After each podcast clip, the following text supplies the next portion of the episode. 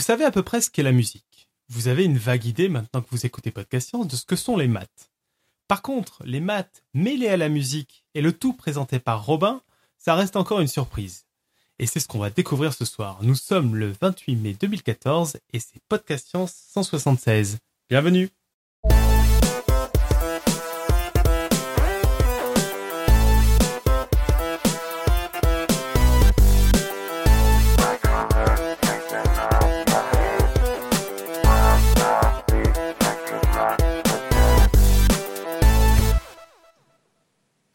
bonsoir à tous ce soir. Donc, euh, autour de la table ce soir, on a Irène depuis la Californie qui est de retour. Bonsoir tout le monde. Bonsoir Irène. On a Robin qui va nous faire le dossier de ce soir, dont personne ne sait rien encore pour le moment. Salut Bah Robin. oui, même moi j'ai des doutes, salut.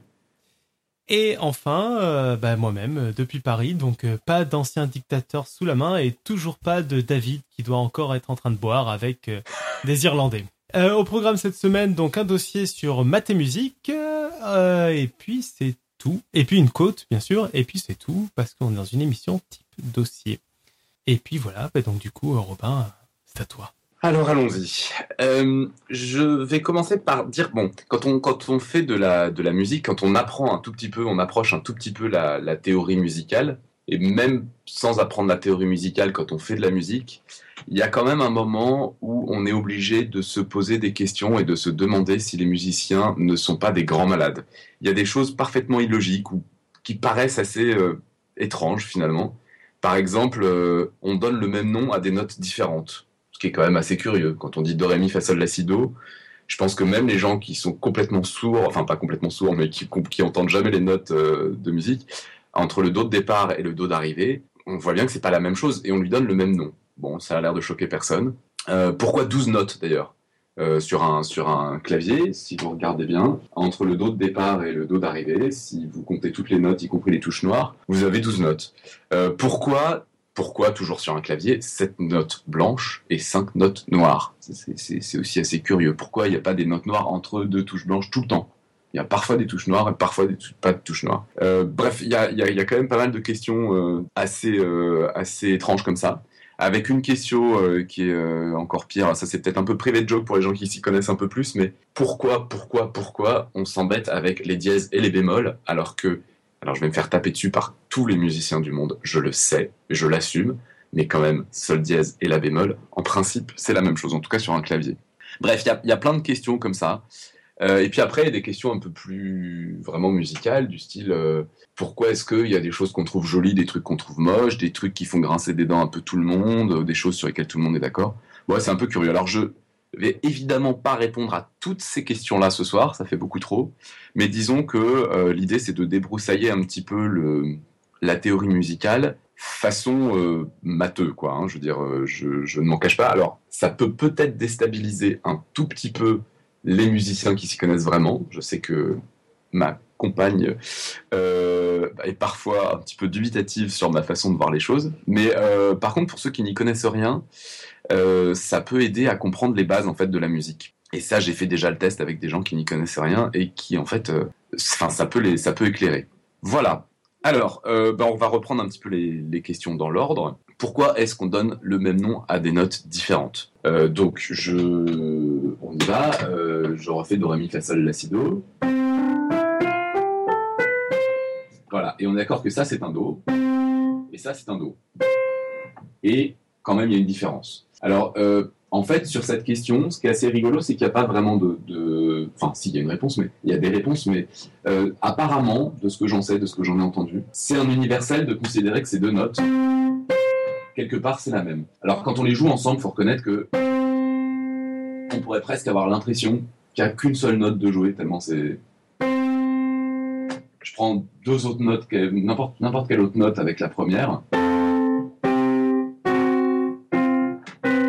Ça, ça fait vraiment deux notes. Quand on fait ces deux-là, alors je sais pas si le test est concluant pour tout le monde, mais il y a un côté, euh, bon, c'est comme si on entend presque comme si on n'entendait qu'une seule note. Il y a un autre test qui est très très parlant, c'est que si je le chante cette note-là, je fais, euh, alors je pourrais mettre à contribution d'ailleurs c'est bien puisque on n'a pas les mêmes voix. Si je fais na et que je demande par exemple à Irène de faire la même note, na Ouh là là, non, mais tu sais Non, pas tu ce peux pas tu faire fais, ça. là.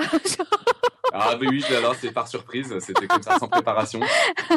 Alors, attends, vas-y, réessaye. Na- Na. Et on est tous d'accord, tu fais la même note, sauf que tu fais pas du tout la même note puisqu'on n'a pas la même voix, que tu fais une note beaucoup plus aiguë. Et t'as pas réfléchi et t'as fait une note en ayant l'impression que euh, tu faisais la même, et en fait c'est pas la même. Et elle a le même nom par contre. Donc les notes auxquelles on donne le même nom, c'est ça. C'est les notes où, en fait, euh, bah, suivant la hauteur de, de voix de chacun, euh, on, va, on va chanter des notes différentes, mais qui en fait sont éloignées du- d'une octave, Ah ouais, ce qu'on appelle une octave. Ah ouais, Voilà. ouais, c'est vachement Donc, bien. Bah oui, oui, non, mais c'est, enfin, c'est, c'est bête, hein, mais moi, quand j'ai commencé à m'intéresser à maths et musique, j'ai, j'ai posé des questions stupides. Je m'étais jamais posé cette question-là après 10 ans de piano. Je m'étais jamais posé cette question-là. Et quand même, c'est bizarre. Surtout que si on demande, par contre, de, de donner euh, une note et puis la note qui est au-dessus à l'octave, c'est pas évident pour tout le monde de, de, de trouver ça. Ouais, Euh, ouais. pas du, il faut un peu d'habitude. Alors que par contre, si je chante cette note-là, que je te demande de faire la même, tu vas le faire instinctivement sans, sans te poser de questions, quoi. Oui, Donc c'est assez, voilà, c'est assez marrant. Donc voilà une première, euh, première euh, début de réponse. Voilà, c'est intuitif. A priori, tout le monde est d'accord sur Terre, euh, quelles que soient les, cultures et autres, pour dire que ces notes-là, bon, c'est un, un peu la même. Et qu'est-ce que je voulais dire à propos? Oui, et donc il y a aussi une explication, alors évidemment physique et physiologique. Alors attention, je vais parler de physique. Accrochez-vous, c'est bien la première fois de ma vie je crois je vais parler de physique.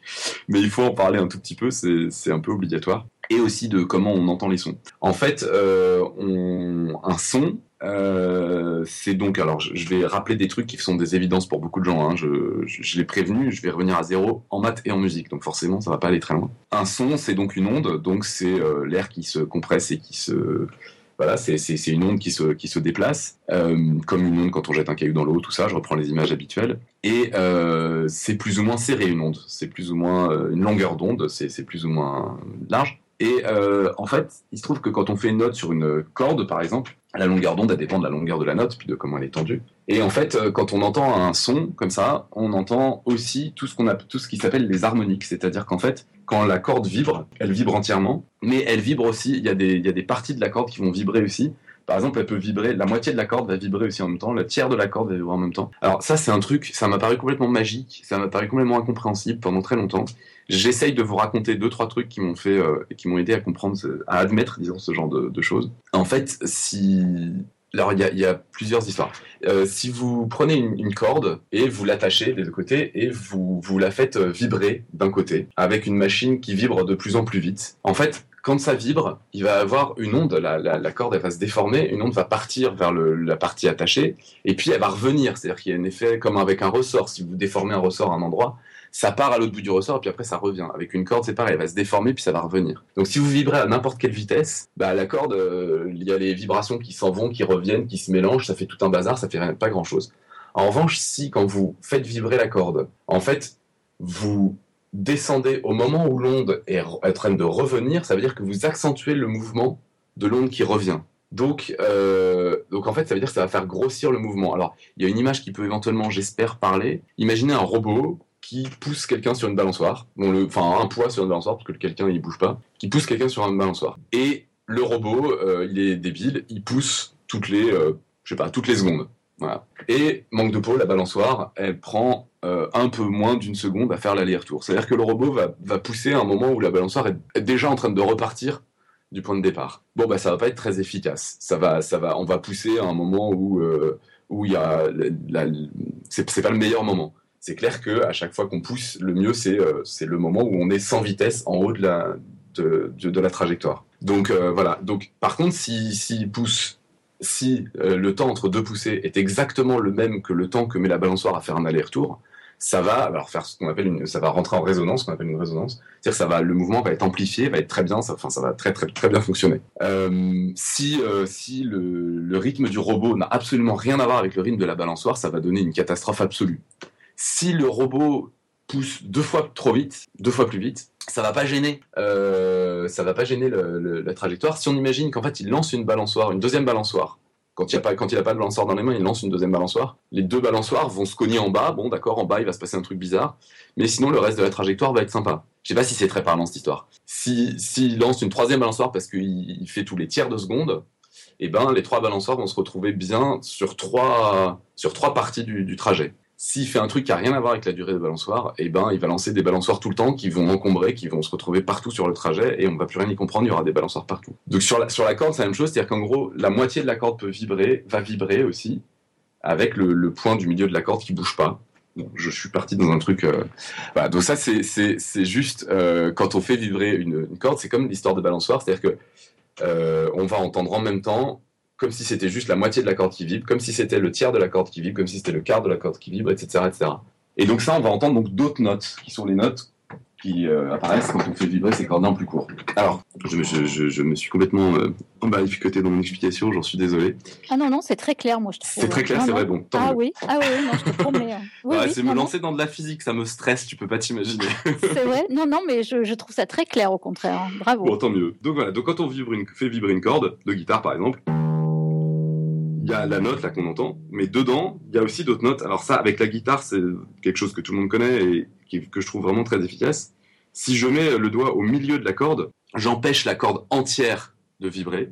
Donc on va entendre que les harmoniques, c'est-à-dire euh, donc les, sons qu'on entend avec les, les- les fractions de cordes qui peuvent vibrer et qui vibrent sans, sans passer par le milieu de la corde. C'est-à-dire que par exemple, on va entendre la moitié de la corde, mais on ne va pas entendre le tiers de la corde, parce que le tiers de la corde, eh ben, euh, si c'est trois tiers, le tiers du milieu, il y a mon doigt qui est au milieu. Donc ça empêche de vibrer avec ça. Je sais pas si c'est c'est clair ça ou pas? Oui, oui, ça aussi, Ouais. c'est très clair. Voilà. Ah ouais, ouais, Donc en fait, je vais entendre que la moitié de la corde, le quart de la corde, le huitième, que les, que les, le, le sixième, pardon, que les paires, quoi. Donc ça donne ça.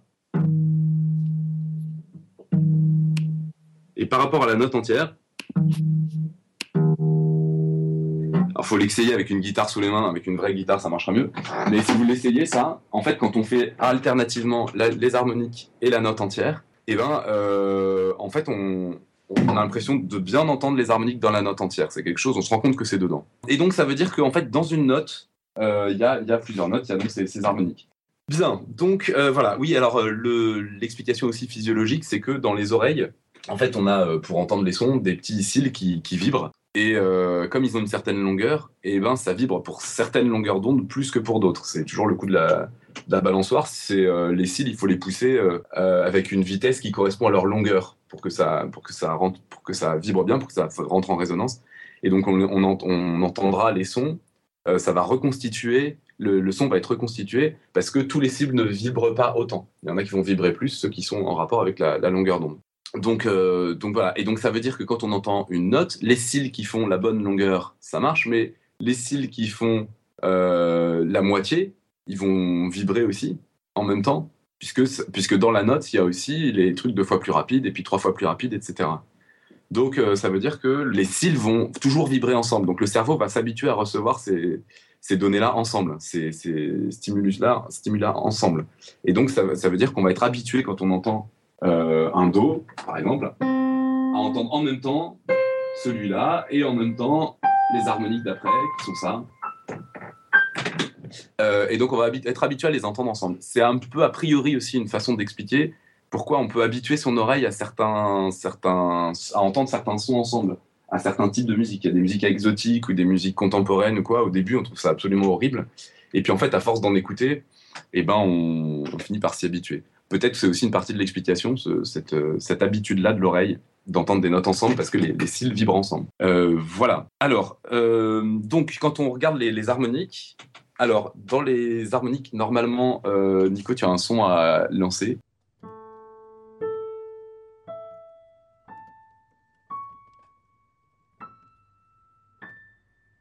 Et puis après, ça continue, ça continue, ça continue. Donc en gros, pour une corde qui, quand on la fait vibrer, fait ce son-là, si on prend la moitié de la corde, on entendra ce son-là. Si on prend un tiers de la corde, on entendra. Si on prend un quart de la corde, on entendra ça, etc., etc., etc. Euh, donc voilà. Et donc c'est des notes qui a priori vont bien aller ensemble, enfin qu'on va être habitué à entendre ensemble et que donc on va avoir un- tendance à, à trouver euh, harmonieuses. Alors après, faut savoir tout de suite que les notes qui nous paraissent harmonieuses, c'est euh, a priori évidemment une grosse part de culturel. L'octave, non, voilà, tout le monde est content. Après, dès le- dès l'harmonique suivante, euh, c'est-à-dire ça, tout le monde n'est pas forcément d'accord. C'est-à-dire qu'on est plus ou moins, suivant les cultures, c'est un accord qu'on entend plus ou moins, mais qu'on entend quand même assez souvent. Voilà. En tout cas, Pythagore, lui, il a trouvé que c'était joli. cet, cet écart-là, il, voilà, il était content avec ça. Et donc, alors, à l'époque de Pythagore, juste pour euh, situer, oui, euh, les mathématiques étaient constituées de quatre chapitres. Il y avait l'arithmétique, la géométrie, l'astronomie et la musique. Ça faisait partie des maths. Donc, euh, bon, il a essayé de, comprendre un peu, enfin, de. Quand je dis il, c'est très ancien, on ne sait pas qui a fait quoi. Hein. Enfin bon, la légende raconte que c'est Pythagore, a essayé de construire des notes. Et alors là, on va en arriver à pourquoi 12 notes. en fait, il a dit, bon, voilà, ça, on dit c'est la même note, c'est fait, on est content parce que ça va vraiment tellement bien ensemble que c'est comme si c'était la même note. Voilà. Donc le but maintenant, c'est de remplir l'intervalle qu'il y a entre ces deux notes avec des notes au milieu. Comment on fait ça? Eh bien, puisque cet écart-là est joli, enfin en tout cas, il trouve ça joli, et on peut l'expliquer de façon physique puisque c'est la deuxième harmonique, euh, eh ben, ça fait la première note, donc j'ai j'ai ça entre les deux. Et puis après, eh ben, je vais refaire la même chose, c'est-à-dire que je vais prendre la deuxième harmonique de cette note-là, qui se trouve être celle-là. Alors pour, euh, pour repérer une quinte pour les non-musiciens, l'écart entre deux notes qui forment une quinte, c'est cet, écart-là. Vous pouvez penser, alors suivant les goûts, soit à Colchic dans les prés, ouais, soit à la guerre des étoiles, etc. Euh, donc, euh, vous, pouvez avoir ça en tête, c'est cet écart-là, la quinte. Donc, on le trouve effectivement dans, pas mal de, morceaux. Euh, et donc, en gros, voilà, Pythagore, ce qu'il dit, c'est ben, la quinte, ça marche bien, donc je vais faire, je vais enchaîner les quintes. Donc, on part de Do. Et puis après, j'ai la quinte. Et puis, j'ai la quinte de la quinte. Alors, ça, c'est trop aigu. Si on continue comme ça, ça, va aller comme ça, on, on part jusqu'à je sais pas où. Comme on a vu qu'à chaque fois, quand on a une corde si on fait deux fois plus court, c'est la même note, une octave plus haut. Mais si on fait deux fois plus long, c'est la même note, une octave plus bas. Donc en gros, on dit bah, dès qu'on dépasse, puisqu'on voulait aller, alors je vais faire de là à là parce que c'est comme ça que j'ai enregistré. Comme on voulait aller de, là, de cette note à cette note-là, dès que je déborde, je descends d'une octave pour me retrouver entre les deux notes dans lesquelles je veux mettre les, je veux mettre les notes. Je veux, enfin, entre les deux notes, euh, dans l'intervalle que je veux remplir. Donc, euh, ça nous donne alors le cycle pythagoricien, le cycle des quintes pythagoriciens. Donc, on part d'une note. On prend donc, alors si vous voulez le faire chez vous, vous pouvez le faire chez vous. Vous prenez une corde que vous tendez, je sais pas, vous pendez un sac euh, au bout d'une corde attachée au plafond d'une manière ou d'une autre. Vous faites vibrer, ça vous fait une note. Vous mesurez, vous prenez la moitié, vous, pincez à la moitié, vous faites vibrer que la moitié de la note, ça va vous donner la note à l'octave. Et ensuite, bah, si vous voulez la quinte, c'est donc un tiers. Un tiers, comme c'est plus petit qu'un demi, on multiplie par deux, ça donne deux tiers. Deux tiers de la longueur totale, on fait vibrer, tac, et on entend la quinte. Et puis après, eh ben, je prends deux tiers de deux tiers. Comme ça, euh, c'est la quinte de la quinte, c'est une note qui va bien aller avec la deuxième note. Donc on est content, ça va bien fonctionner. Et donc là, ça fait 4 neuvièmes de la longueur totale. 4 neuvièmes, c'est plus petit qu'un demi, c'est trop, trop aigu. Donc c'est 8 neuvièmes, etc., etc. Alors avec les fréquences, il euh, faut multiplier par 9 huitièmes et pas 8 neuvièmes, mais c'est la, la même logique. Donc ça donne ça. Là, on peut écouter le cycle pythagoricien.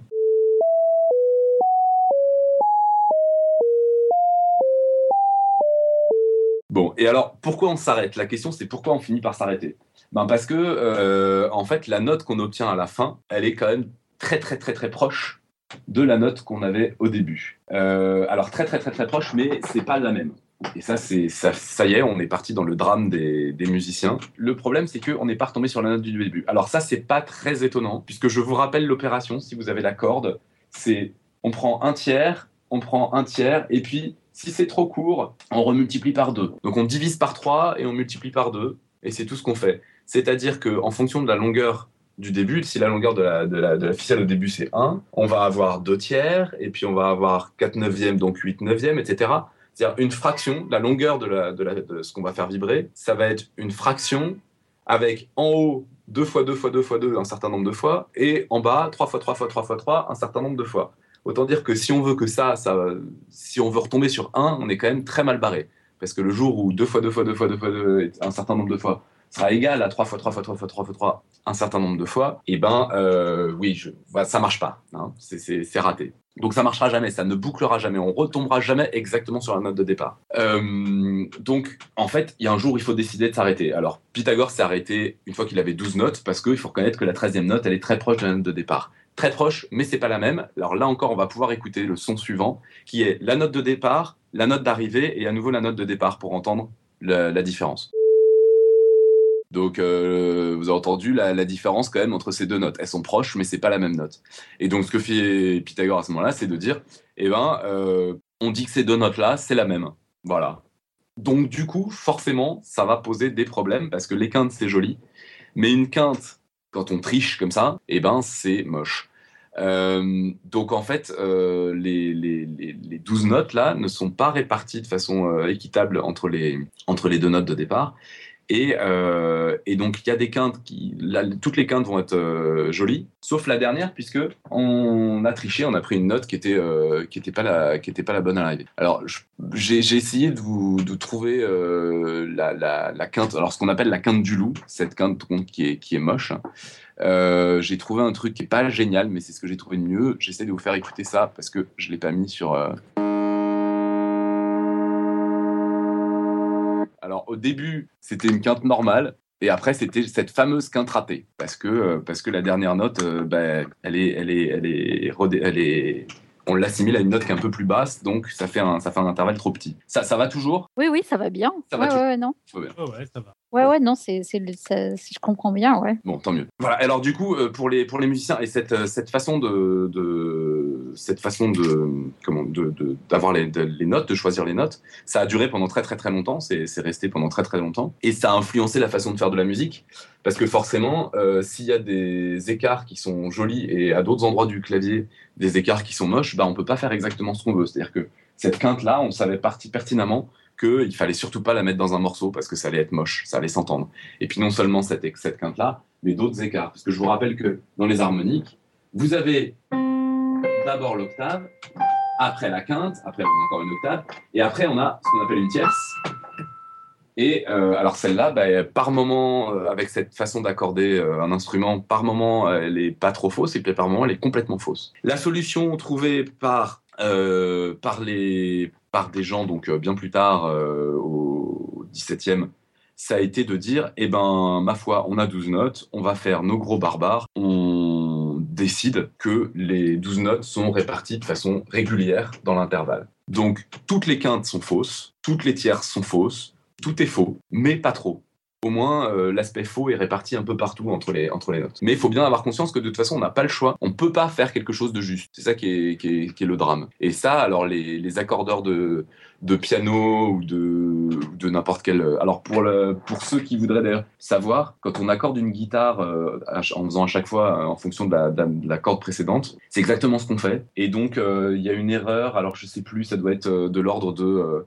au lieu d'avoir un quart, on doit avoir 80 sur, sur 3, 81 sur 320, un truc comme ça. Enfin bon, c'est ridicule comme écart, mais il y a un écart effectivement entre la, euh, la note qu'on devrait avoir et la note qu'on a. D'accord. Entre la première et la dernière note. La bouée, je vais pas pouvoir en parler. Je, je sais que c'est en image, je sais que je l'avais proposé en image, mais je vais pas pouvoir en parler, ça fait beaucoup trop. Faudrait, faudrait que je fasse un autre épisode. Donc ça, c'est ce que j'avais à dire sur euh, pourquoi les 12 notes. Euh, et puis ce qui est rigolo, c'est de dire que bah voilà, il y a eu un pourquoi les 12 notes à la base, c'était pour les quintes et puis pour avoir des quintes justes, et puis finalement on est arrivé à un moment où on a dit bah ouais mais on s'en fout ça fait des trucs faux donc on fait des quintes fausses partout mais on garde les 12 notes. Et juste pour la petite histoire aussi si on continue le cycle des quintes pour tomber sur une note plus proche que celle qu'on a trouvée là de, la note de départ et ben l'étape d'après ça nous fait 41 notes et puis l'étape d'après, ça nous fait une gamme à 53 notes. Il y a quelques, quelques compositeurs un peu, un peu hurluberlus, mais il y en a quelques-uns qui s'en sont, sont servis de la gamme, qui ont construit des claviers à 41 ou 53 notes par, euh, par octave. Donc euh, il y, a, y, a des gens qui ont fait un peu ce genre de choses. Bien. Alors maintenant, on a les 12 notes. La question suivante, si vous avez bien suivi, c'était pourquoi cette note blanche et 5 notes noires. Alors ça, je vais pas du tout, du tout pouvoir y répondre. Je pourrais éventuellement, j'ai déjà lu des choses assez intéressantes là-dessus, mais euh, ça, ça, ferait trop. Donc euh, je, vais, je vais juste euh, parler du fait que euh, quand on choisit des notes, en fait, euh, choisir des notes, ça, ça donne une, euh, une certaine couleur à un morceau. Donc ça, c'est pour les non-musiciens hein, qui ne connaissent vraiment rien. par exemple, si je décide de jouer que sur les notes blanches, eh ben, ça va me donner des morceaux du style euh, hyper standard, toutes les comptines. euh, tout ça. euh. On n'a pas besoin des notes noires. Si on démarre sur un Do, on, joue que sur les notes blanches et on est dans ce qu'on appelle un, mode majeur. On est sur, voilà, une gamme de Do majeur. C'est, ça, ça donne cette couleur-là.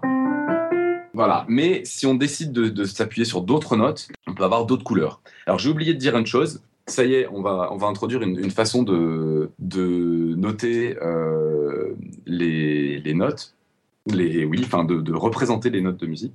Puisque euh, puisqu'on dit que le do et le do c'est la même chose, que le ré et le ré c'est la même chose, etc., etc. Bah, ce qui paraît assez logique, c'est de, de refermer ça. Do, ré, mi, fa, sol, la, si, do. Si c'est la même chose de début à la fin, la représentation naturelle de ça, c'est un cercle en fait. Donc en gros, euh, bah, comme il y a 12 notes, et ben on peut dire que on va placer les, notes sur euh, sur une horloge en gros, sur un cercle, une horloge. Donc do c'est euh, midi et puis do dièse, la note juste au-dessus c'est un- c'est une heure, ré c'est deux heures, etc., etc. Et donc là là-dessus, en fait, quand on choisit donc une gamme ou un mode, bon je vais pas rentrer dans les détails, de toute façon je risque de me planter, mais bah, ça veut dire qu'on va choisir certaines heures sur l'horloge et ça c'est les notes principales avec lesquelles on va composer un morceau. Et donc ça va donner une couleur au morceau. Alors il y a donc la gamme majeure, il y a la gamme mineure. Euh, alors juste pour, euh, pour rigoler, euh, on peut au lieu de faire frère Jacques,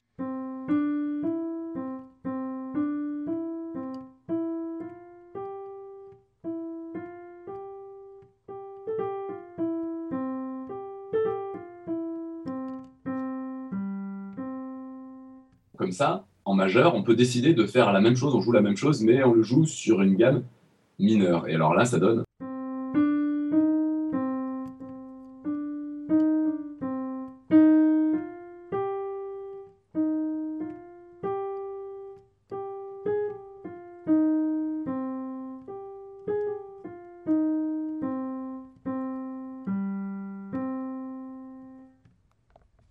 Et euh, ce qui est drôle, c'est qu'il y a un compositeur, il y a un compositeur qui s'est servi de ça euh, pour faire le thème d'un morceau, tout ce qu'il y a de plus sérieux. Alors je, je l'ai, euh, je pourrais le mettre en lien éventuellement sur le, parce que j'ai peur que via mon micro ça soit moche. J'essaye quand même, on sait jamais, parce que ça vaut le coup d'écouter ça pour ceux qui connaissent pas.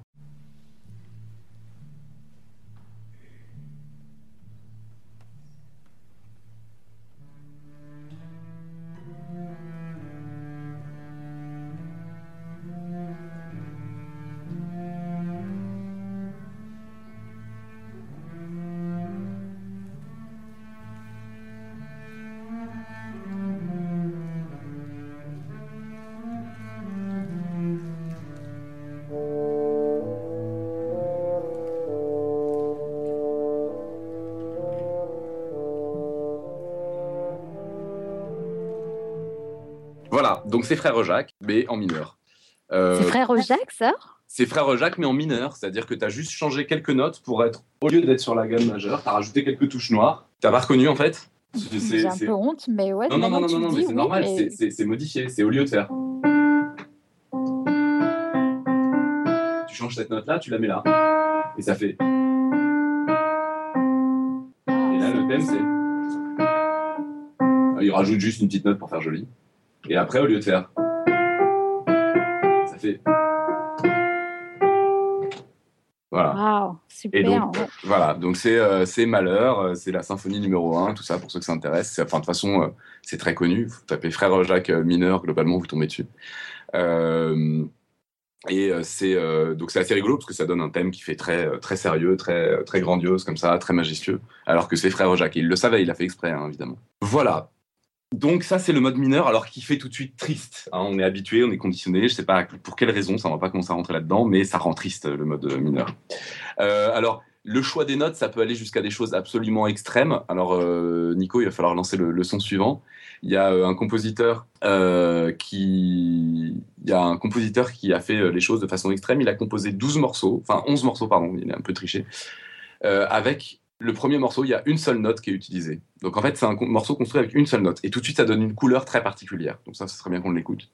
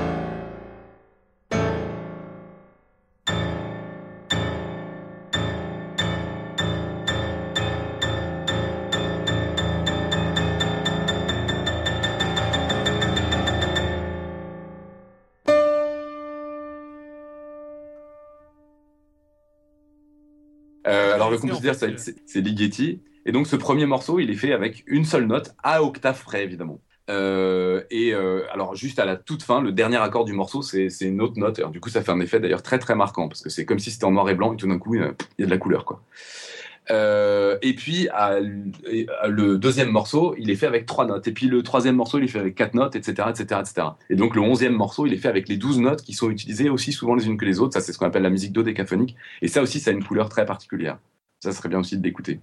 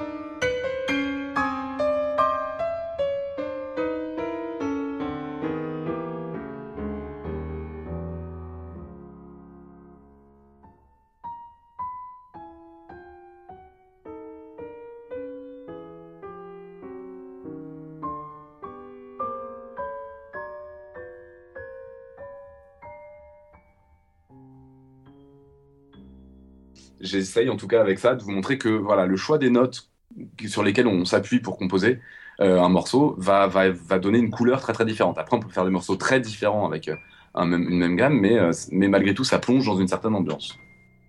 Majeur, on est content, mineur, on est, on est triste, une seule note, on est obligé de faire de la percussion, ça donne l'impression d'être en noir et blanc, tout ça. Toutes les notes, au contraire, ça donne l'impression de, de, jamais savoir trop où on est. voilà.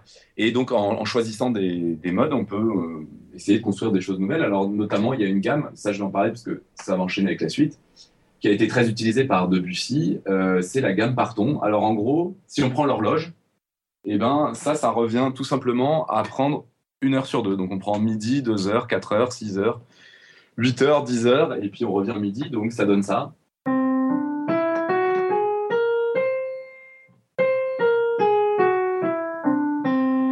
Jouer avec ces notes-là. Ça donne une couleur particulière. Euh, ce qui est, j'ai oublié de parler aussi évidemment la gamme pentatonique hein, quand on joue que sur les touches nord du piano. Euh. fait tout de suite asiatique, tout ça, on est content. Bref. Alors là, non mais c'est vrai, c'est, je sais plus, c'est, euh, euh, je crois, ça doit être Alexandre Astier qui dans un de ses spectacles dit si vous voulez faire de la musique asiatique, vous prenez les touches noires, vous faites n'importe quoi dans n'importe quel ordre, à n'importe quel rythme, et ça fait de la musique asiatique. C'est vrai ça marche. Là, je viens de vous en faire la démonstration. voilà. Alors la, la, la, la gamme par ton, le mode par ton, c'est donc une note sur deux, quoi. Et donc, si c'est une note sur deux, si alors, oui, j'ai oublié d'en parler de ça, euh, on peut prendre évidemment une même gamme, on peut la prendre un peu plus haut. Donc, si, si euh, les, touches blanches là, je peux démarrer plus haut. Et ça fait.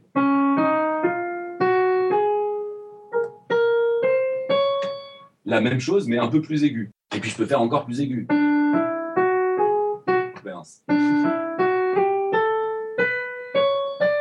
C'est toujours la même chose, mais de plus en plus aigu. Euh, et si on regarde euh, au niveau de l'horloge ce que ça donne, eh ben, euh, pour, les, pour la, la, gamme majeure, si on prend les horaires, alors les horaires de la gamme majeure, hein, pour ceux que ça intéresse, donc c'est midi, 2h, 4h, 5h, 7h, 9h, 11h, midi. Vous noterez que donc, entre, midi et, entre la première et la deuxième note, il y a, y a une note qu'on joue pas. Entre les deux suivantes, il y a une note qu'on joue pas. Mais entre les deux suivantes, non, elle se touche celle-là. Hein, c'est les deux notes blanches où il n'y a pas de note noire entre les deux. Donc on, voilà, on choisit des intervalles. Alors après, c'est pour ça que je me suis planté. Quand on joue plus aigu, c'est plus les notes noires et les notes blanches. C'est juste, il faut toujours maintenir entre deux notes, soit un ton, soit un demi-ton. Un demi-ton, c'est la différence entre deux, entre deux, notes qui se touchent. Donc en gros, juste, il faut savoir quand on choisit un mode, bah, je prends ma première note, et puis la deuxième, elle est à quelle distance? Elle est à quelle distance de cette première note? Euh, Est-ce qu'il faut sauter une note ou pas? Combien de notes il faut sauter entre, entre, entre chaque note? Et donc ça, ça va donner la couleur plus ou moins aiguë. Avec le mode parton, bah, ce qui est sûr, c'est que si je fais plus aigu, je fais exactement les six autres notes, les six qui n'ont pas été jouées. Si vous reprenez l'horloge, c'est très logique. J'avais toutes les, heures paires, bah, je vais avoir toutes les heures impaires. Et ça veut dire que si je transpose encore une fois de plus, oui, je vais me retrouver à nouveau avec les mêmes notes. C'est-à-dire que euh, puisque de toute façon j'utilise 6 notes sur les 12 et qu'elles sont, elles sont réparties équitablement, et eh ben quand je fais ça, après je peux aller au-dessus. Mais si je refais encore plus aigu, je suis revenu sur exactement les mêmes notes que la première fois. C'est juste que je suis pas parti de la même note. Et euh, si on prend donc l'horloge, hein, je, tourne d'un cran transposer, c'est donc jouer plus aigu, ça revient à tourner l'horloge d'un certain, certain angle. Et donc, si on transpose juste la note euh, au-dessus, eh ben, quand on est avec les, heures paires, et eh ben, on, décale d'un cran, on est avec les notes impaires, et pouf, on redécale d'un cran, on est à nouveau sur les notes paires. Ça veut dire qu'en fait, cette, euh, cette gamme-là, on ne peut pas la transposer autant qu'on voudrait. On ne peut pas jouer en prenant n'importe quelle note de départ et en se disant je vais toujours avoir une famille de notes différentes. En fait, je vais avoir euh, seulement deux familles de notes qui font cette, euh, ce mode-là, qui font cette couleur-là. C'est clair ça? Euh, Moi, j'ai pas trop suivi là. Pas trop suivi. Non. En fait, en fait j'essaie de le refaire doucement. Si tu prends la gamme classique, les, les, les, les, do, ré, mi, fa, sol, la, si, do, tu peux la faire plus aiguë ou plus grave. D'accord? Au lieu de partir d'un do, tu, tu, pars de ce que tu veux. Euh... Je me plante systématiquement par exemple, on est d'accord qu'on entend à peu près la même chose? On entend la même chose, c'est juste plus grave. Je suis pas parti d'un do. Et en fait, les notes que, que je joue, eh ben, c'est pas que les notes blanches. Je suis obligé de rajouter, si je prends pas le do comme note de départ, je suis obligé de rajouter des touches noires. En fait, quand je regarde toutes les notes que j'atteins quand je prends, quand je change la note de départ, et eh ben, ça sera jamais exactement les mêmes, en fait. C'est-à-dire que j'ai, si, suivant j'ai 12 notes de départ possibles, et ben, suivant la, note de départ que je prends, la famille que je prends, de notes que j'obtiens, est toujours complètement différente. Enfin, toujours différente. Des fois, il y, a, enfin, il y en a pour lesquelles il y a juste une note de, différence, mais il y a toujours au moins une différence. D'accord. Ouais, Alors que si je prends la gamme parton, le mode parton, et ben, quand je transpose, quand je fais un cran au-dessus, toutes les notes sont différentes, puisque j'ai fait une note sur deux. Donc, quand je prends une, une note après, bah, toutes les notes sont différentes. Et quand je prends encore la note d'après, c'est à nouveau les, notes, les mêmes notes que la, première fois. D'accord, c'est fou ça, ouais. Donc ça veut dire que je ne peux pas jouer ça en partant de 12 notes différentes. En fait, il n'y a, que deux, a que deux façons de le faire, quoi. D'accord. Ouais. ouais. Ouais, ouais, ouais, j'ai suivi. Ouais, ouais, ouais. Voilà. Ouais. Et donc ça, alors ça, c'est ce qu'on appelle les modes à transposition limitée. Voilà, donc transposer, c'est jouer plus aigu, plus grave. Limité, parce que en fait, euh, bon, alors c'est toujours limité, mais au maximum, on peut avoir 12, 12, euh, 12 familles de notes qui donnent cette couleur-là. Et en fait, limité, c'est quand c'est moins que 12. Donc par exemple, euh, mode parton, bah oui, il y a que deux, il y a que deux familles de notes qui donnent ça. Donc c'est limité. Euh, et puis, on peut trouver d'autres exemples. Alors, les autres euh, gammes dont j'ai parlé avant, gamme majeure, mineure, euh, pentatonique, euh, tout ça, c'est, vous pouvez essayer, vous, prenez les heures qui correspondent à l'horloge, vous faites un douzième de tour, un douzième de tour, un douzième de tour, un douzième de tour, et ben, ça sera jamais exactement les mêmes notes qui seront sélectionnées. Donc, c'est, c'est, c'est pas à transposition limitée. Voilà, c'est les, les 12, euh, 12 gammes sont bien différentes. Alors que voilà, le mode parton, non. Et alors, il y a un compositeur que ça a intéressé énormément, ça. Et c'est un compositeur, alors pour ceux qui ne connaissent pas, je, cite, euh, je sais plus qui, mais vous avez le droit de ne pas aimer, mais il faut absolument essayer. C'est un compositeur extraordinaire. C'est Olivier Messiaen. Olivier Messiaen, qui est un compositeur contemporain français, qui est mort il y a une dizaine d'années. Euh, et donc lui, il s'intéressait énormément au mode à transposition limitée, justement, à ces familles de notes pour lesquelles, ben, ça veut dire aussi qu'on ne sait pas trop bien où est la note de départ, quoi. C'est-à-dire que même quand on a la famille de notes entières, ben, ça peut, on ne sait pas où est le point de départ, on ne sait pas le début de la, de la gamme, si, sur quelle note il est. Ça donne des choses assez particulières, donc ça l'intéressait. Et Messiaen, ça s'écrit comment? Je vais le mettre sur la. Alors, M-E-2-S-I-A-E-N. D'accord. Voilà. Non, je vais pas commencer à vous citer, mais en plus, c'est quelqu'un qui s'est inspiré du chant des oiseaux, tout ça. Enfin, bon, il a fait des trucs très, très, très, très beaux. Après, tout le monde ne peut pas être. euh, voilà. Mais il faut essayer. Alors, euh, voilà, donc lui, ça l'intéressait beaucoup. Alors, lui, c'était absolument pas un matheux, hein, Olivier Messiaen. Il y a des compositeurs qui étaient un peu, euh, qui étaient un peu matheux. Lui, pas du tout, mais alors vraiment pas du tout. Et pourtant, il, voilà, il s'est intéressé à ce problème-là d'un point de vue purement composition, parce que ça l'intéressait d'un point de vue musical. Et quand on regarde ça, quand un matheux regarde ça, clairement, alors je vais le dire de façon très brutale, façon matheuse, ça veut dire qu'on s'intéresse à une propriété d'un sous-ensemble de Z sur 12 Z. On est en train de faire un truc euh, dans le... Alors pour le dire de façon un peu moins brutale pour les non-matheux, bah, en gros, vous êtes avec euh, votre horloge, vous avez choisi un certain nombre de points, un certain nombre d'heures, ça vous fait un polygone. La question est de savoir quand on fait tourner le polygone, est-ce qu'il va se superposer à lui-même avant d'avoir fait un tour complet ou pas En gros. Et euh, enfin, c'est pas en gros, c'est complètement ça. Et, donc, et donc voilà. Et donc là, on transforme ça très très vite en, en problème de maths, évidemment. Ça devient, ça devient un exercice pour pour étudiants en maths, euh, en, en- voilà, en groupe, dans théorie des groupes ou en, calcul modulaire. Enfin bon, il y, a plusieurs façons de. Donc ça, c'est euh, un, problème, euh, c'est assez sympa parce que bon, évidemment, les mathématiciens qui ont, les matheux d'une manière qui ont vu passer ce, ce problème-là, ils étaient super contents, ils ont résolu le problème. Et puis alors en plus, j'ai entendu dire que euh, il, y a, enfin, il faut toujours qu'ils soient, qu'ils soient fiers d'eux, que ah bah dis donc, heureusement qu'on était là parce que Messiaen il en avait oublié tout ça. Euh, je sais pas, j'ai j'ai jamais regardé vraiment, mais si ceux qu'il a oubliés, c'est genre euh, les, les modes avec deux notes seulement dedans, ouais, c'est pas étonnant qu'il les ait oubliés, ça a peut-être pas d'intérêt musicalement parlant, quoi. Donc, euh, je sais pas. Mais bon, alors si on veut vraiment faire la liste mathématiquement de toutes les solutions du problème, on a probablement un certain nombre de solutions qui n'ont musicalement absolument aucun intérêt, c'est clair. Mais bon, voilà. Donc c'est un problème, en tout cas, ce qui est sympa, c'est que c'est un problème de... C'est un problème de de musique vraiment à la base et que bon ça, ça on, on sent bien le potentiel mathématique du, du truc derrière voilà ça va toujours? Oui, oui, très bien. Ouais, ouais, c'est super. formidable. ouais, c'est super intéressant. alors je vais euh, terminer déjà mais pas encore complètement mais voilà je termine. oui juste à propos j'ai oublié un truc que je voulais raconter que je trouve très drôle dans les interactions euh, maths musique matheux et musiciens plutôt disons il y a une histoire très très jolie euh, dont j'avais entendu parler mais on m'en a reparlé euh, bah, ce week-end pas plus tard que ce week-end et, euh, je trouve que le en, me l'embellissant.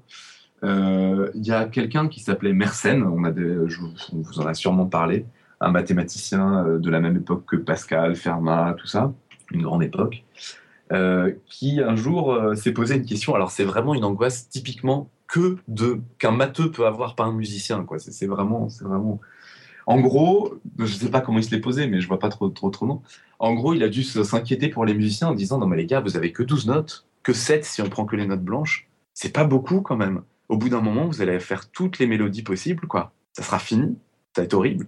Bon, je sais pas si c'est exactement comme ça qu'il a vécu ou pas, mais voilà. en gros, sa question, ça a été comment, combien je peux faire de mélodies avec 7 notes ou avec 12 notes? Ah ouais, c'était un bateau stressé quand même. hein. C'était, ouais, voilà, je, je trouve ça drôle comme préoccupation, quoi. Je veux dire, c'est vraiment, c'est jamais un musicien qui aura cette préoccupation-là. Et donc, alors évidemment, il y a des histoires de, bah, en gros, une fois que j'ai choisi la première. Alors, si on s'autorise les répétitions, il y en a plein. Mais du coup, il a posé le problème en, le réduisant un peu, en disant je m'autorise pas les répétitions. C'est-à-dire que je reste dans une seule octave, et euh, bah, une fois que j'ai fait cette note-là, je fais une autre note, euh, puis après je prends une autre note, etc. etc. Alors je fais, et puis je regarde tous les ordres possibles. Alors la première mélodie, c'est. euh,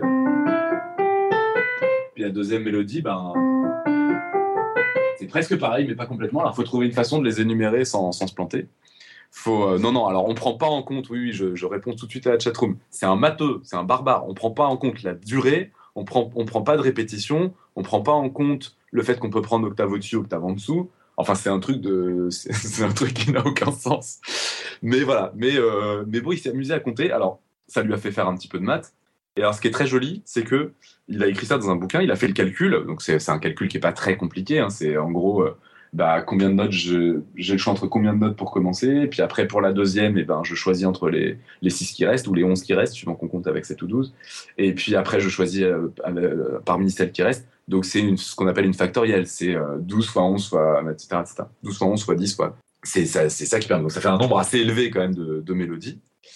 Et, euh, et en fait, il- dans son bouquin, il dit euh, Bon, bah voilà, j'ai fait les calculs, je vous ai expliqué comment j'ai calculé, mais j'ai peur que les musiciens comprennent pas. Donc, pour, pour les convaincre, je vais faire la liste de toutes les mélodies possibles. Donc, il y a des pages et des pages remplies avec Do, Ré, Mi, Fa, Sol, La, Si, Do, Do, Mi, Ré, Fa, Sol, La, Si, Do, Do, Fa, Mi, Ré, Sol, etc., etc., dans un certain ordre. Et puis à la fin, il dit Bon, puis quand même, je suis vraiment pas sûr qu'ils aient vraiment compris. Je vais les mettre sur une portée, toutes les mélodies possibles. Comme ça, au moins, ils auront vraiment compris. En gros, le mec, il a écrit un bouquin entier pour en dire une seule chose, qui est le nombre de mélodies possibles. Ça, Euh, c'est fou quand même. hein. Voilà, c'est- c'est assez rigolo quand même. Donc le bouquin, il peut se trouver, je mettrai le lien. Euh, je mettrai le lien, ça se trouve sur Gallica, tout ça, il y, a le- il y a le bouquin avec les pages entières de, de, de mélodies. Voilà, c'est c'est quand même assez drôle. Voilà, ça c'était Mersenne. Mais moi, je me souviens, je suis, enfin, moi, je suis pas mathématicienne, je suis pas musicienne, mais c'est une question que je me posais quand j'étais enfant. C'est vrai, Et si on, oui, ouais, si on avait inventé toutes les musiques, euh, il y aurait plus rien. c'est Ouais, angoissant. hein. Bah oui, c'est angoissant. Ouais, c'est super angoissant. enfin bon, ouais, c'était Voilà, intéressant. bon, mais les, les mus- je crois que les musiciens, ça les angoisse pas trop, ça va. Ça, c'est- ils le sentent assez bien, finalement. Euh. Alors, donc, je vais terminer avec un problème, alors, a priori radicalement différent, alors avec un type de musique complètement différent. Alors, ça, il faut que je vous le fasse écouter. C'est parti, soyez attentifs.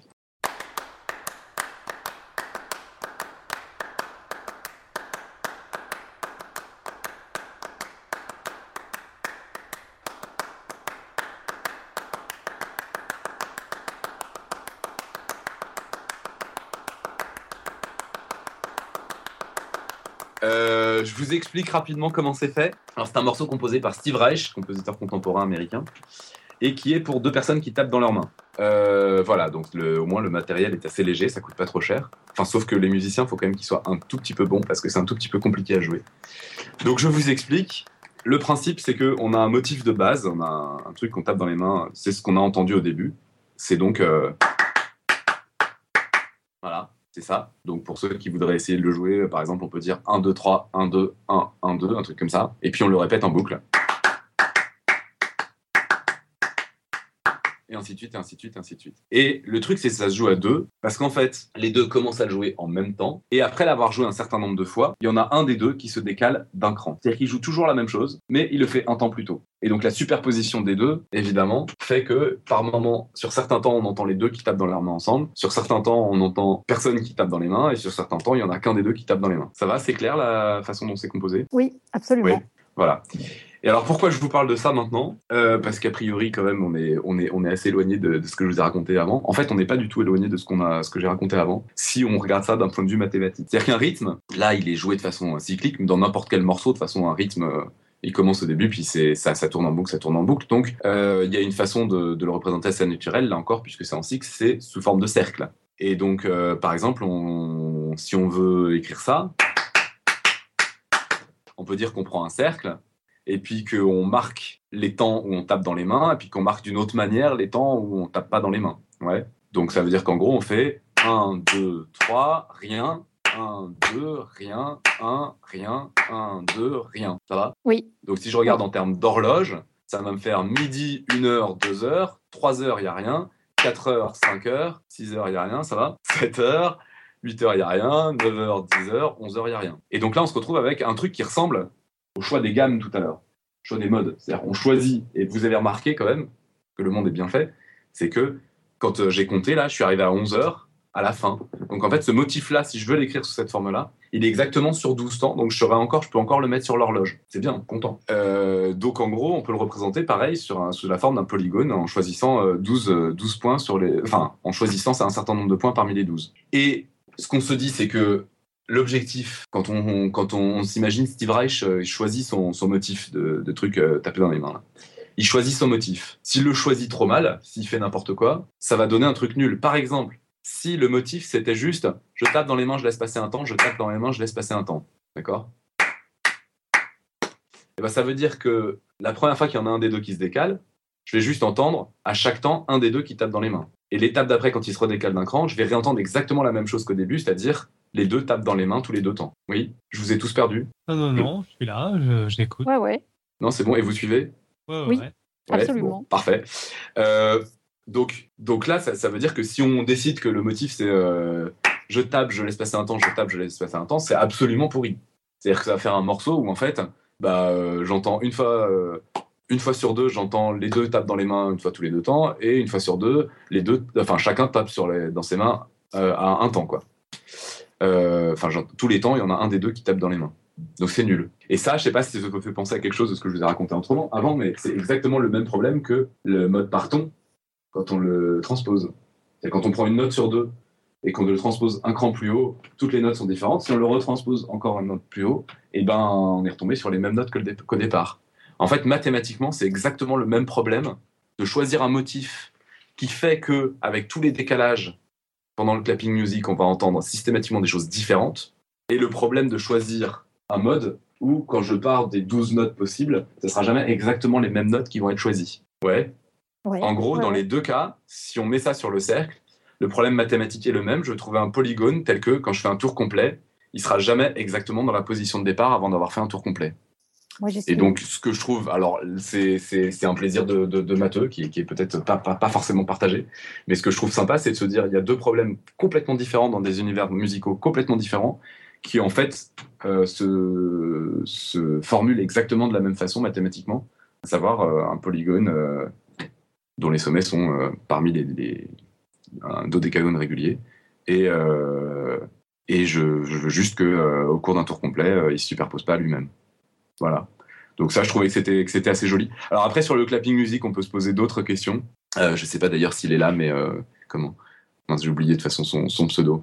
Euh, Il y a quelqu'un qui est régulièrement dans la chatroom qui était venu euh, au Palais des Découvertes quand j'avais fait la conf maths et musique, j'en avais parlé. Et ce problème, ce, ce clapping music, on peut commencer à se poser des vrais problèmes de maths dessus, qui sont sympathiques.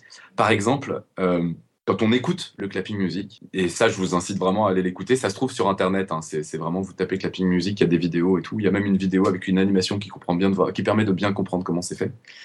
Euh, et ben, il y a un truc qui, frappe, c'est que vu que c'est construit sur 12 temps, quand on l'écoute, et ben à chaque fois, euh, on entend quelque chose qui fait la même durée, qui se répète, qui se répète un certain nombre de fois. C'est-à-dire qu'une fois que le décalage est fait, on a un nouveau motif sur 12 temps qu'on entend un certain nombre de fois, et puis il y a un nouveau décalage, donc le motif change, on l'entend un certain nombre de fois, à chaque fois sur la même durée, ce qui se répète fait la même durée.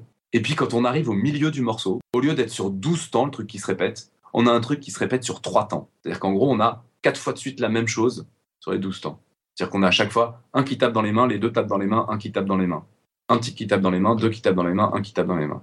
Et ça, 4 fois de suite. Donc ça veut dire que au milieu du morceau, au lieu d'avoir tout d'un coup, au lieu d'avoir une période de 12, on a une période de 3. Et ça s'entend vraiment, ça, c'est quelque chose de très marquant dans le morceau quand on l'écoute. C'est-à-dire qu'on est habitué à ce rythme-là, et tout d'un coup, au milieu du morceau, ça, ça tourne beaucoup trop vite. Et, euh, en fait, ce qui est, ce qui est amusant, c'est que c'est très facile de comprendre pourquoi euh, on entend deux fois de suite la même chose. Ça, c'est assez facile. Parce que si vous imaginez euh, sur l'horloge, là, vous prenez les, les deux motifs. Donc en gros, il y en a un qui bouge pas et l'autre tourne, il fait des douzièmes de tour. Quand il a fait un demi-tour, en fait, il y en a un qui démarre à midi et l'autre qui démarre à 6 heures. Donc de midi à 6 heures, le premier fait la première moitié du motif et le, celui qui s'est décalé fait la deuxième moitié du motif.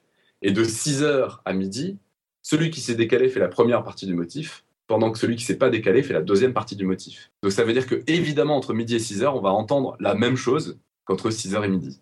C'est juste qu'ils se sont échangés les parties. D'accord. Ouais. Mhm. Ouais, Donc c'est ouais, normal, quel que soit le motif que vous choisissez pour faire un clapping music, si vous voulez choisir un autre rythme et que vous faites un, un clapping music, de toute façon au milieu du morceau, eh ben, le nombre de temps sur lequel ça boucle sera divisé par deux. Mais là, il est divisé par quatre. Et donc ça, a priori, c'est à cause du motif choisi. Et alors moi, la grosse question, si un jour je rencontre Steve Reich, la grosse question que j'aurais à lui poser, c'est est-ce qu'il a fait exprès? Je je, je peux pas penser qu'il a pas fait exprès.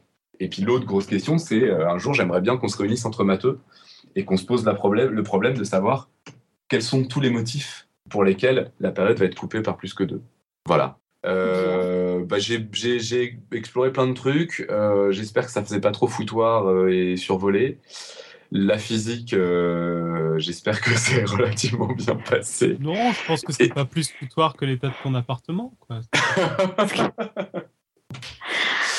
Et puis, euh, et puis voilà. Et puis, euh, il y a d'autres choses qu'on peut raconter éventuellement euh, sur les morceaux, sur la structure d'un morceau, notamment sur maths et musique. On peut, on peut, on peut parler d'autres choses sur la structure du morceau, sur comment est foutue euh, une fugue ou des machins comme ça.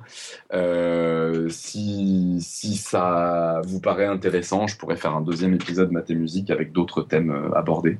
Mais Moi, euh, bon, comme ça- ça, au moins, moi, je l'ai fait au moins une fois. Et le Ah tort, ouais. oui. Il y a, il y a- alors, quelqu'un veut savoir ce que c'est le tort. Bah, par exemple, voilà, ça pourrait être une deuxième émission où j'explique ce que c'est que le tort. Euh, c'est clair que ça sera une deuxième émission après celle-là. Parce que pour quelqu'un qui a jamais fait de musique et qui connaît pas les bases, ce que c'est qu'une gamme, ce que c'est qu'un mode majeur, mineur, etc., expliquer ce que c'est la bouée, là, le tort, là, euh, c'est pas possible, quoi. C'est c'est pas- c'est pour ça que j'en ai pas parlé dans la première émission. J'avais trouvé ça comme illustration vite fait parce qu'il fallait que j'en trouve une vite, mais euh, c'est vraiment, euh, voilà, c'est c'est- c'est pas pour un novice, c'est pas évident du tout. mais un jour, j'en parlerai. si vous voulez que j'explique, j'explique une autre fois. Ah, il est l'heure. Ok, bah ouais, je crois qu'il y a plein de gens qui veulent un autre épisode, en particulier un ancien dictateur, un certain Alan. Bon, d'accord. Euh, Bah, déjà, c'était pour lui celle-là quand même. hein. Euh, bah super, donc euh, c'était sympa, tout en bordel, mais sympathique. Oui, On a plein de questions c'est vrai. euh, ouais, qui ont Ah, été joyeusement rapatriées par Irène. donc merci Irène. Ouais. Euh, moi, j'ai trouvé ça super intéressant. hein. Franchement, j'aurais bien aimé qu'on m'e- qu'on m'explique la musique comme ça parce que j'ai commencé à faire la musique très très tard et je ne comprenais pas ces notes. Elles venaient d'où en fait? Et, et vraiment, je trouve ça passionnant. Ouais. Euh, on a eu effectivement quelques questions. Donc LGJ, on a déjà cité son, son jeu de mots sur la quinte de tout, qui a fait rire Oui. tout le monde. Oui. Euh, et, Pascal qui, continue en disant est-ce que c'est de là que vient l'expression quinte juste Euh, bah, la quinte juste, ouais, la quinte juste, c'est euh, celle qui correspond aux harmoniques. C'est-à-dire, euh, c'est effectivement euh, trois, la fréquence, faut la multiplier par 3,5. On prend la fréquence d'une note et on la multiplie par 3,5. Ce qu'on obtient, c'est la quinte juste, c'est-à-dire celle qui est physiquement dans le son et qui est physiquement a priori dans l'oreille. quoi. Et euh, le fait est que, alors là, j'en ai pas trouvé des jolis, euh, il aurait fallu que je m'y prenne euh, plus tôt, que je trouve un endroit où, où le faire. Mais le fait est que quand on, on, on peut écouter les, les, les trois, du coup. On peut écouter la quinte juste, la quinte du loup, qui est vraiment super moche, et la quinte tempérée, c'est-à-dire la quinte du, du piano. Et en Wow. fait, quand on écoute les trois, on se rend compte que alors, la quinte du loup, elle est moche, ça, il n'y a pas de problème, on l'entend. Je pense qu'à peu près n'importe qui entend que c'est moche, que ça marche pas. Mais quand on entend les deux vraiment à la suite l'un de l'autre et qu'on est vraiment concentré, eh ben, on se rend compte que la quinte tempérée, elle est un peu fausse en fait. On s'en rend un peu compte. Quand on a la quinte juste à côté, on se dit ah ouais non si ça marche mieux quand même. C'est-à-dire que ça fait pas, c'est pas aussi beau que l'octave où on a l'impression qu'il n'y a qu'une seule note, mais presque. C'est un côté. euh, alors que quand c'est la quinte du piano, ben ouais, pas aussi bien que ça, que ça devrait. Ah, c'est fou ça. Euh, Il y a Alain qui nous fait remarquer, on ne dit pas des notes blanches, mais des touches blanches. hein. Oui, oh, ça va, ça va. Ça va. Ça va, oui. Oh, oui, sur un- sur un- Alan, sur un- Alan a été un emmerdeur pendant tout l'épisode dans la Oui. chatroom sans, sans jamais t'interrompre. quoi. Parce que les notes blanches, euh, c'est les blanches et ça dure de noir, c'est ça? Tu vas me ressortir ça aussi? Ah là là là là, mais bon, c'est Enfin, il faut dire que Pascal dit aussi, je voulais dire, on ne dit jamais quinte majeure, mais quinte juste. hein. J'ai parlé de quinte majeure? Bah, C'est une erreur, pardon. Quinte juste. oui. bon, Si j'ai parlé de quinte majeure, je m'en excuse, c'est possible. Oui, il y, en a qui pinaillent quand même, hein, franchement. Euh, Il y a Franck, je pense, ou Francis, qui nous dit, ah Francis, oui, qui dit, j'aimerais juste revenir sur l'octave. Pour trouver l'octave d'une note, on divise la corde en deux et ainsi de suite. C'est comme ça que le frottage des guitares est... Oui, oui, oui, oui, oui, oui, oui, bah, je- ouais, base ouais. ou- Bah, si je l'ai pas dit de façon assez claire, euh, pardon, mais oui, oui, c'est. Enfin, Ouais, euh, Alors, oh, Alan se plaignait pareil que tu n'avais pas expliqué ce qu'était une octave, alors je pense que tu peux en rajouter deux mots. Tu rigoles Ah. ou quoi? J'en ai parlé pendant trois heures au début. Je Ah, pense si, qu'il écoutait ah, mal, il était en trottinette. Je... j'ai, j'ai... non, j'ai pas dit pourquoi on appelait ça une octave et pourquoi on appelait ça une quinte. Par contre, Alors ça, je vais, je vais, je vais, par contre, je vais, je vais m'énerver contre les musiciens, ça va bien, elle n'est pas là, mais euh, pardon, ma, ma- ma copine pour ceux qui la connaissent pas, mais euh, c'est parce qu'il y a huit notes entre les deux. Voilà. Alors ça dépend si on compte les intervalles ou les poteaux, mais euh, voilà. Et une quinte. Si vous savez compter jusqu'à 5, 1, 2, 3, 4, 5. D'accord? Donc on compte les poteaux, on compte pas les intervalles. Euh, voilà. Alors le, le- le problème, c'est qu'évidemment, euh, des fois, il y a des, des. Parce que tierce, ça veut dire trois notes, c'est là que je m'énerve en fait. Pardon. c'est là que je vais, je vais quand même le faire. Tierce, ça veut dire trois notes. Donc, euh, c'est ça une tierce? Sauf que la tierce majeure et la tierce mineure. Voilà. Et on appelle ça une tierce quand même. Et on dit qu'il y a trois notes quand même. Et alors, du coup, quand on part d'une autre note, et ben des fois, euh, trois notes, euh, bah, c'est le nom des notes. Mais alors, sauf que des fois, euh, en fait, à l'arrivée, il faut mettre un bémol ou un dièse parce que si on veut faire une vraie tierce, machin, sinon on tombe sur une tierce mineure. Et je trouve ça, mais enfin, c'est, c'est horrible. Je, je sais pas. On dit combien il y a de touches entre les deux parce que ça, c'est toujours la même chose. On dit pas, par exemple, voilà, fa, fa sol la, par exemple, c'est une tierce. Et alors, il y, a- des fois, quand on prend trois, enfin quand on compte jusqu'à 3 comme ça, donc do, ré, mi, hop, tierce, ré, mi, fa. Et ben ça, par exemple, ça fait, euh, ça fait une tierce mineure au lieu de faire une tierce majeure. Mais on n'est pas prévenu. Enfin, je sais pas si c'est clair, mais c'est, juste si je compte 3, et ben des fois je tombe sur une tierce majeure, des fois sur une tierce mineure, c'est pas toujours la même chose. Ouais, mais bonjour, je m'incruste. Ouais, vas-y, incruste-toi. Et C'est parce que tu comptes le nombre de touches. On s'en fout du nombre de touches. Ce qui est important, c'est la, la position de la note dans la gamme. C'est ça que tu comptes avec la tierce, la quinte, la septième, euh, l'octave. Oui, mais quand tu dis, on est d'accord que quand tu dis euh, do mi à la claire de fontaine, Ouais. d'accord? Si je pars d'un ré, eh ben ça marche pas parce que je fais une tierce mineure si je fais ré fa. Et pourtant j'ai fait ré mi fa, j'ai été bien Ah non, obéissant. si parce que comptes- si je veux une tierce majeure, il faut que je fasse ré fa dièse. Ouais, mais c'est parce que c'est simplement parce que tu comptes les notes blanches, mais c'est enfin les touches blanches. Mais c'est une convention cette histoire de touches blanches et de touches noires. Si tu comptes Non, tous les demi-tons, Je compte, je dis ré mi fa. ouais. Je dis pas ré mi fa dièse. Non, je mais c'est- ré mi fa. Mais- si je fais ré fa, c'est une tierce mineure. C'est parce que tu ignores tous les demi-tons entre deux. Si tu comptais le ré oui. dièse, le mi, le fa, le fa dièse, ça ferait le même nombre. Si on compte tous les demi-tons, dans ce cas-là, il Ouais. faudrait pas appeler ça une tierce. Parce que dans ce cas-là, 1, 2, 3, 4, 5, on aurait appelé ça une quinte. Ouais, mais ce que tu comptes, c'est les tons, c'est le nombre de tons. Et puis après, bah, de temps en temps, ça, ça te Et de donne- temps en temps, c'est des demi-tons et de temps en temps, c'est des tons. Non, c'est toujours, c'est toujours des tons. Ouais, ouais, ouais. Mais non, c'est vrai, c'est toujours des tons. Non, mais c'est les, les- les- non. ouais, bon, Je, je, je, je- il y a un, un jour, je révolutionnerai l'enseignement musical. bonne idée. On va mettre un peu d'ordre là-dedans. On va faire des trucs plus simples. Ah ouais, moi je, moi, je veux bien, moi. Non, mais quand tu penses que sur une portée, deux notes qui sont écartées de, de la même façon, elles sont pas forcément écartées de la même façon en vrai, c'est insupportable. Mais c'est vrai que moi, quand j'ai commencé le piano, je comprenais pas du tout ça. hein. C'est vrai, tu as raison. hein.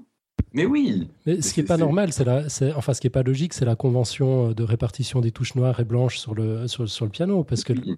l'intervalle est toujours le même entre deux tons. Mais parfaitement, mais parfaitement. Mais donc c'est ça qui est, oui, c'est ça qui est pas logique. Ok. On va faire un, un piano avec que, avec euh, bah, une touche sur deux, puis voilà. Ouais, c'est ça, ouais. Un piano pour matheux.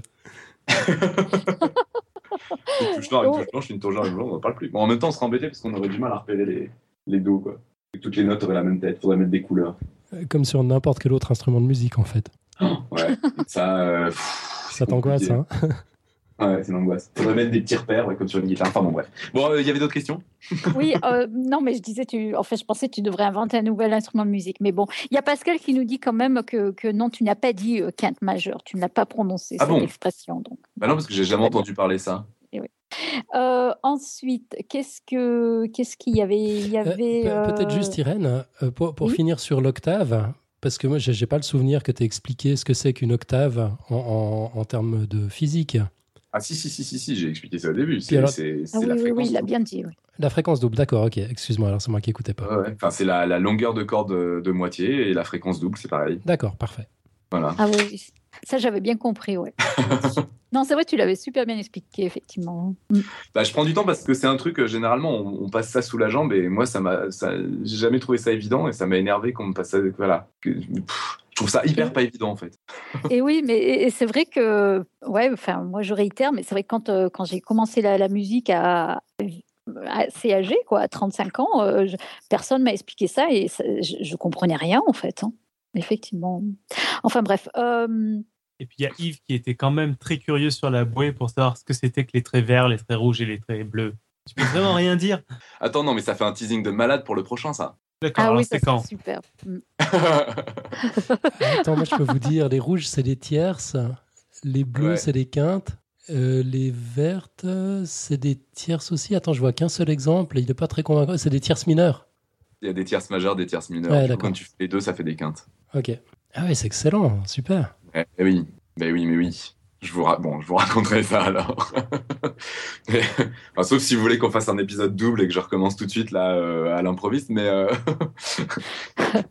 Mais De toute façon, a- cet épisode-là aussi était improvisé, non? Euh, partiellement, mais quand même, je l'avais un peu préparé quand même. il, il paraît que, Nico, tu m'as dit que quand tu t'énerves, on a vraiment l'impression que tu fous tout en l'air autour de toi. On entend des bruits derrière toi, mais bon, ça donne un côté réaliste, c'est bien. Non, mais c'est parce que je, c'est parce que je, je suis sur un fauteuil qui tourne et qui fait du bruit. Alors quand je m'énerve, je fais tourner le fauteuil. D'accord. D'accord. Bon, ben, je crois qu'on a, on a plus d'autres questions. Si tu avais quelque chose à dire, Irène? Ben, Il y, a- il y a Francis qui nous dit aussi une gamme n'est pas composée de huit tons, mais de tons. Alors attends, comment il Oui, tons- oui, c'est ça, ton, Voilà, ton, demi-ton. oui, c'est Oui, ça. oui, c'est ce que j'ai raconté euh, euh, avec le fait que dans l'horloge, on ne prend, pas, euh, on prend pas toutes les heures. Et on prend pas un truc régulier pour les. Enfin, ça dépend pour quelle gamme. Pour la gamme par ton, oui, mais pas pour la gamme majeure. D'accord. Ok. D'accord. D'autres questions? Mais non, je crois pas, à moins que j'en ai raté, mais je crois pas en fait. À hein. part si Alan veut dire en direct tout ce qu'il a dit dans la chatroom. Mais ça, ça a été remonté par Irène, je crois. Non, mais moi, du coup, je suis curieux. Irène, tu as, commencé à jouer d'un instrument de musique à 35 ans? Oui, oui, j'ai parce que mes, j'avais jamais fait de musique auparavant et Mhm. j'avais j'avais envie que mes enfants euh, apprennent parce que c'était un grand regret de ma vie et quand ils se sont mis au piano, je me suis mise aussi, oui. Génial. Ouais, j'ai beaucoup aimé, oui. Mais c'est vrai que je je comprenais pas du tout ces, ces histoires de notes et ces, ces, ces- les accords. euh, et et, et c'est vrai que j'ai j'ai essayé deux, trois profs et il y en a aucun qui m'a appris le solfège d'une façon telle que je comprenais. Et J'ai cru que c'était moi en fait qui comprenais rien. Et, et je, je vois que honnêtement, aujourd'hui, j'ai compris beaucoup plus de choses. Bon, bah merci. Ouais, tant non, plaisir. c'est- Bravo, non, mais merci. C'est vrai que c'est, je, je- je- je comprends beaucoup plus maintenant. Ouais. Oui. Mais c'est vrai que ne serait-ce que de penser à mettre les notes en cercle, mais ça j'en ai parlé justement euh, donc pour raconter ma vie. hein, donc euh, ma, je sais pas comment, je sais pas comment il faut dire, ma copine, ma nana, ma- voilà, euh, elle est directrice d'école de musique, elle enseigne le, le solfège entre autres. Elle fait chanter les petits, puis elle leur enseigne le solfège. Et c'est vrai que je lui ai un peu parlé de voilà de, de, de, de traumatisme, de trucs où on m'avait expliqué des, enfin on m'avait raconté des trucs sans rien m'expliquer. Et, euh, et je lui ai parlé du cercle et elle a dit ouais c'est pas con ça ça peut marcher et tout Mais je crois qu'elle a essayé depuis et que et qu'il y a bon, en tout cas pour certains je pense pas pour tout le monde mais certains comprennent mieux comme ça quoi Ah ouais, moi, je- moi ça m'a, ça m'a vraiment. il y a des il y a des ouais. pédagogies basées sur ce genre de choses en fait LGJ comprend vachement mieux comme ça. bah oui oui Il l'a dit dans la chatroom. Bah oui oui non mais ça oui moi moi je comprends beaucoup mieux en tout cas c'est clair hein. moi je t'explique pas maintenant euh, transposer c'est facile c'est tu tournes d'un douzième de enfin tu tournes tu tournes le, le polygone euh, c'est quand même hyper simple quoi Ah non, je, trouve- je trouve ça passionnant, moi, hein, franchement. hein. Et je savais pas que Pythagore, il avait. Enfin, apparemment, tu disais, c'est pas totalement sûr, mais. euh, Ouais. C'est-à-dire, c'est un truc tellement. Le Pythagore, si tu veux, il a tout fait, il a rien fait, quoi. C'est. C'est tellement vieux qu'on n'en sait rien. Et surtout, Pythagore n'existe peut-être pas. C'est- voilà, on à sait même partir pas de là. euh, Ouais. pas si ça existait. C'est-à-dire que l'école pythagoricienne est citée partout comme étant euh, un truc important euh, qui, a, qui a trouvé plein de trucs. Mais euh, bah, typiquement, le théorème de Pythagore, on a des traces écrites qui montrent que mille ans avant, euh, on connaissait déjà. Donc, euh, Ah. bah oui, le théorème de Pythagore, en même temps, tu te penches un peu sur la question, tu le trouves. quoi. C'est pas. Ouais, ouais, d'accord. Ouais. Voilà, le théorème de Thalès, n'en parlons pas. hein. Ben, je- Thalès, c'est c'est une grosse, grosse blague. quoi. Personne l'a jamais. Hein, c'est- c'est tout le monde. Enfin, le jour où tu te poses la question, tu trouves la réponse. C'est juste de dire que quand c'est proportionnel, c'est proportionnel dans tous les sens. Quoi. Enfin, c'est pas. Ouais, ouais, ouais, je vois ce que tu veux dire. Et ouais, bien sûr.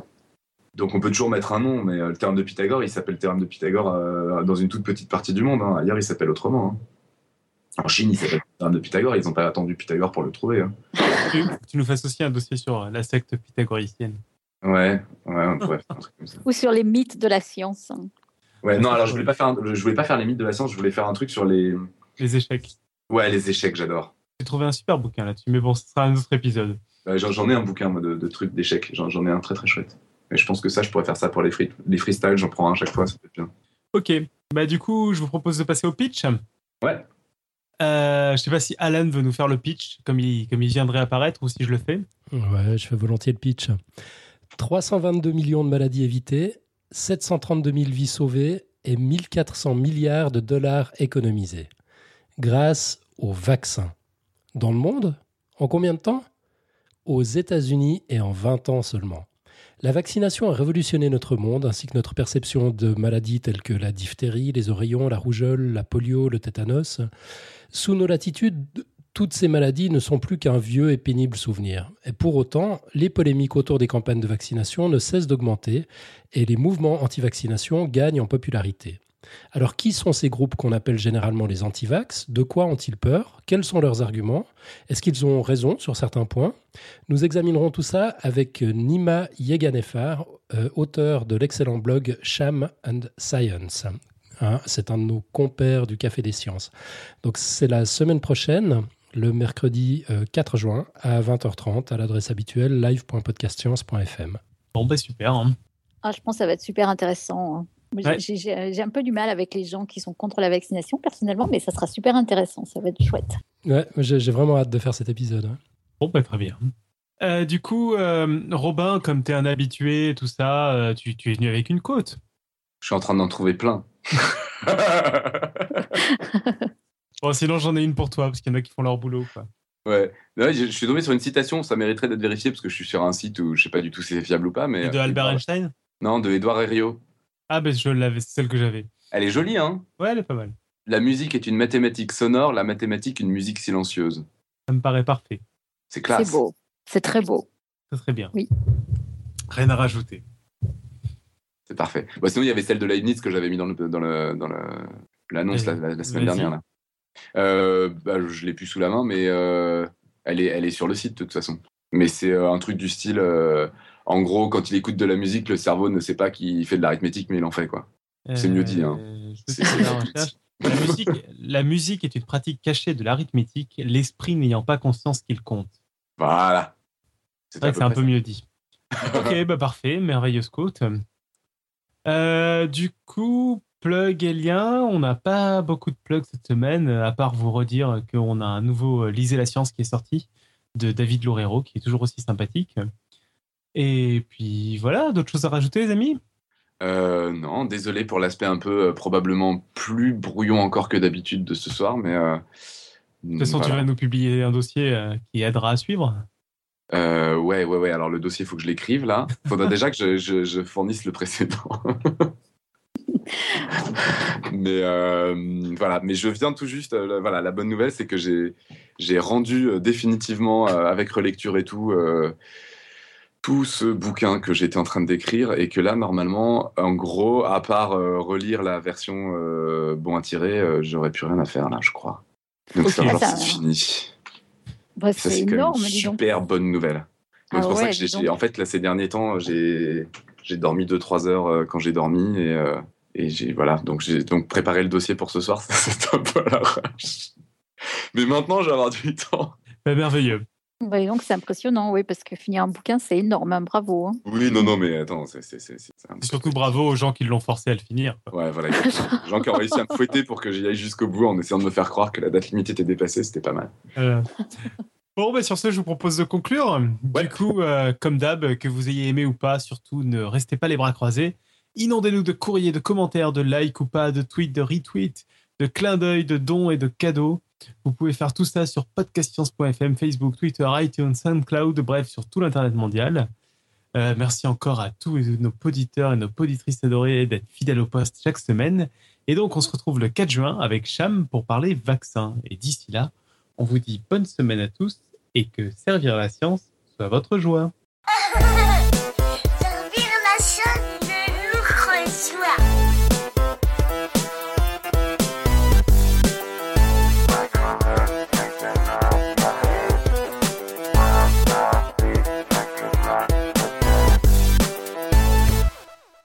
Ah, c'est comme ça que tu organises des réunions Skype, toi, c'est sans connaître. euh. Mais non, mais attends, t'as posé la question, j'ai dit ah oui, très bonne question, euh, donnez-moi vos, vos trucs, et puis il y a, y a que. Attends, il y a quelqu'un d'autre qui me l'avait donné, je crois. Ah si, il y a Julie qui m'a demandé. De... Alors Julie, normalement, elle est là aussi. Euh, et puis sinon, il y avait aussi, mais ils m'ont pas donné leur. euh, Ils m'ont pas donné leur. euh, C'était qui? Alors c'était euh, FIP et, Il y a Mélanie qui nous vient de nous envoyer un et mail. Mélanie. Ah, elle vient d'envoyer un mail, très bien. Avec son, son identifiant. Elle demande comment elle fait pour. Ah bah oui, bah faut qu'elle nous donne, euh, faut qu'elle nous donne comment on appelle ça déjà? Télécharger Skype. non, non, non, son, son, son nom, son, je sais pas comment on appelle ça, son. Son pseudo J'aime bien, les gens que ramène Robin. Faites gaffe, hein, vous. Ton, ton identifiant là, c'est ça? Enfin, je sais pas si c'est comme ça qu'on appelle ça, mais. De quoi tu parles, Robin? Mélanie, elle veut nous rejoindre. Faut, faut qu'on sache comment elle s'appelle sur Skype pour aller la chercher. Ouais, Ouais. c'est ça. Ouais, moi je l'ai pas non plus. Je suis pas complètement à la masse non plus, quoi. Si, Ou alors, tu, si tu Mais demandes à Skype, je crois qu'il te le. Il te Quoi la- si c'est elle du coup. Et FIP, euh, je sais pas si vous avez répondu à tous ou s'il a répondu qu'à moi, mais. Euh... Moi, il a répondu Oh, va falloir. Bon, bah Ah, d'accord, je Pa- reste. je Pascal demande si quelqu'un enregistre Robin qui essaie d'organiser une réunion Skype. J'espère bien. Moi, j'avais coupé l'enregistrement. je Ah de non, non, remettre, je suis désolé. J'enregistre, c'est le bonus du siècle. vous êtes vraiment des ordures.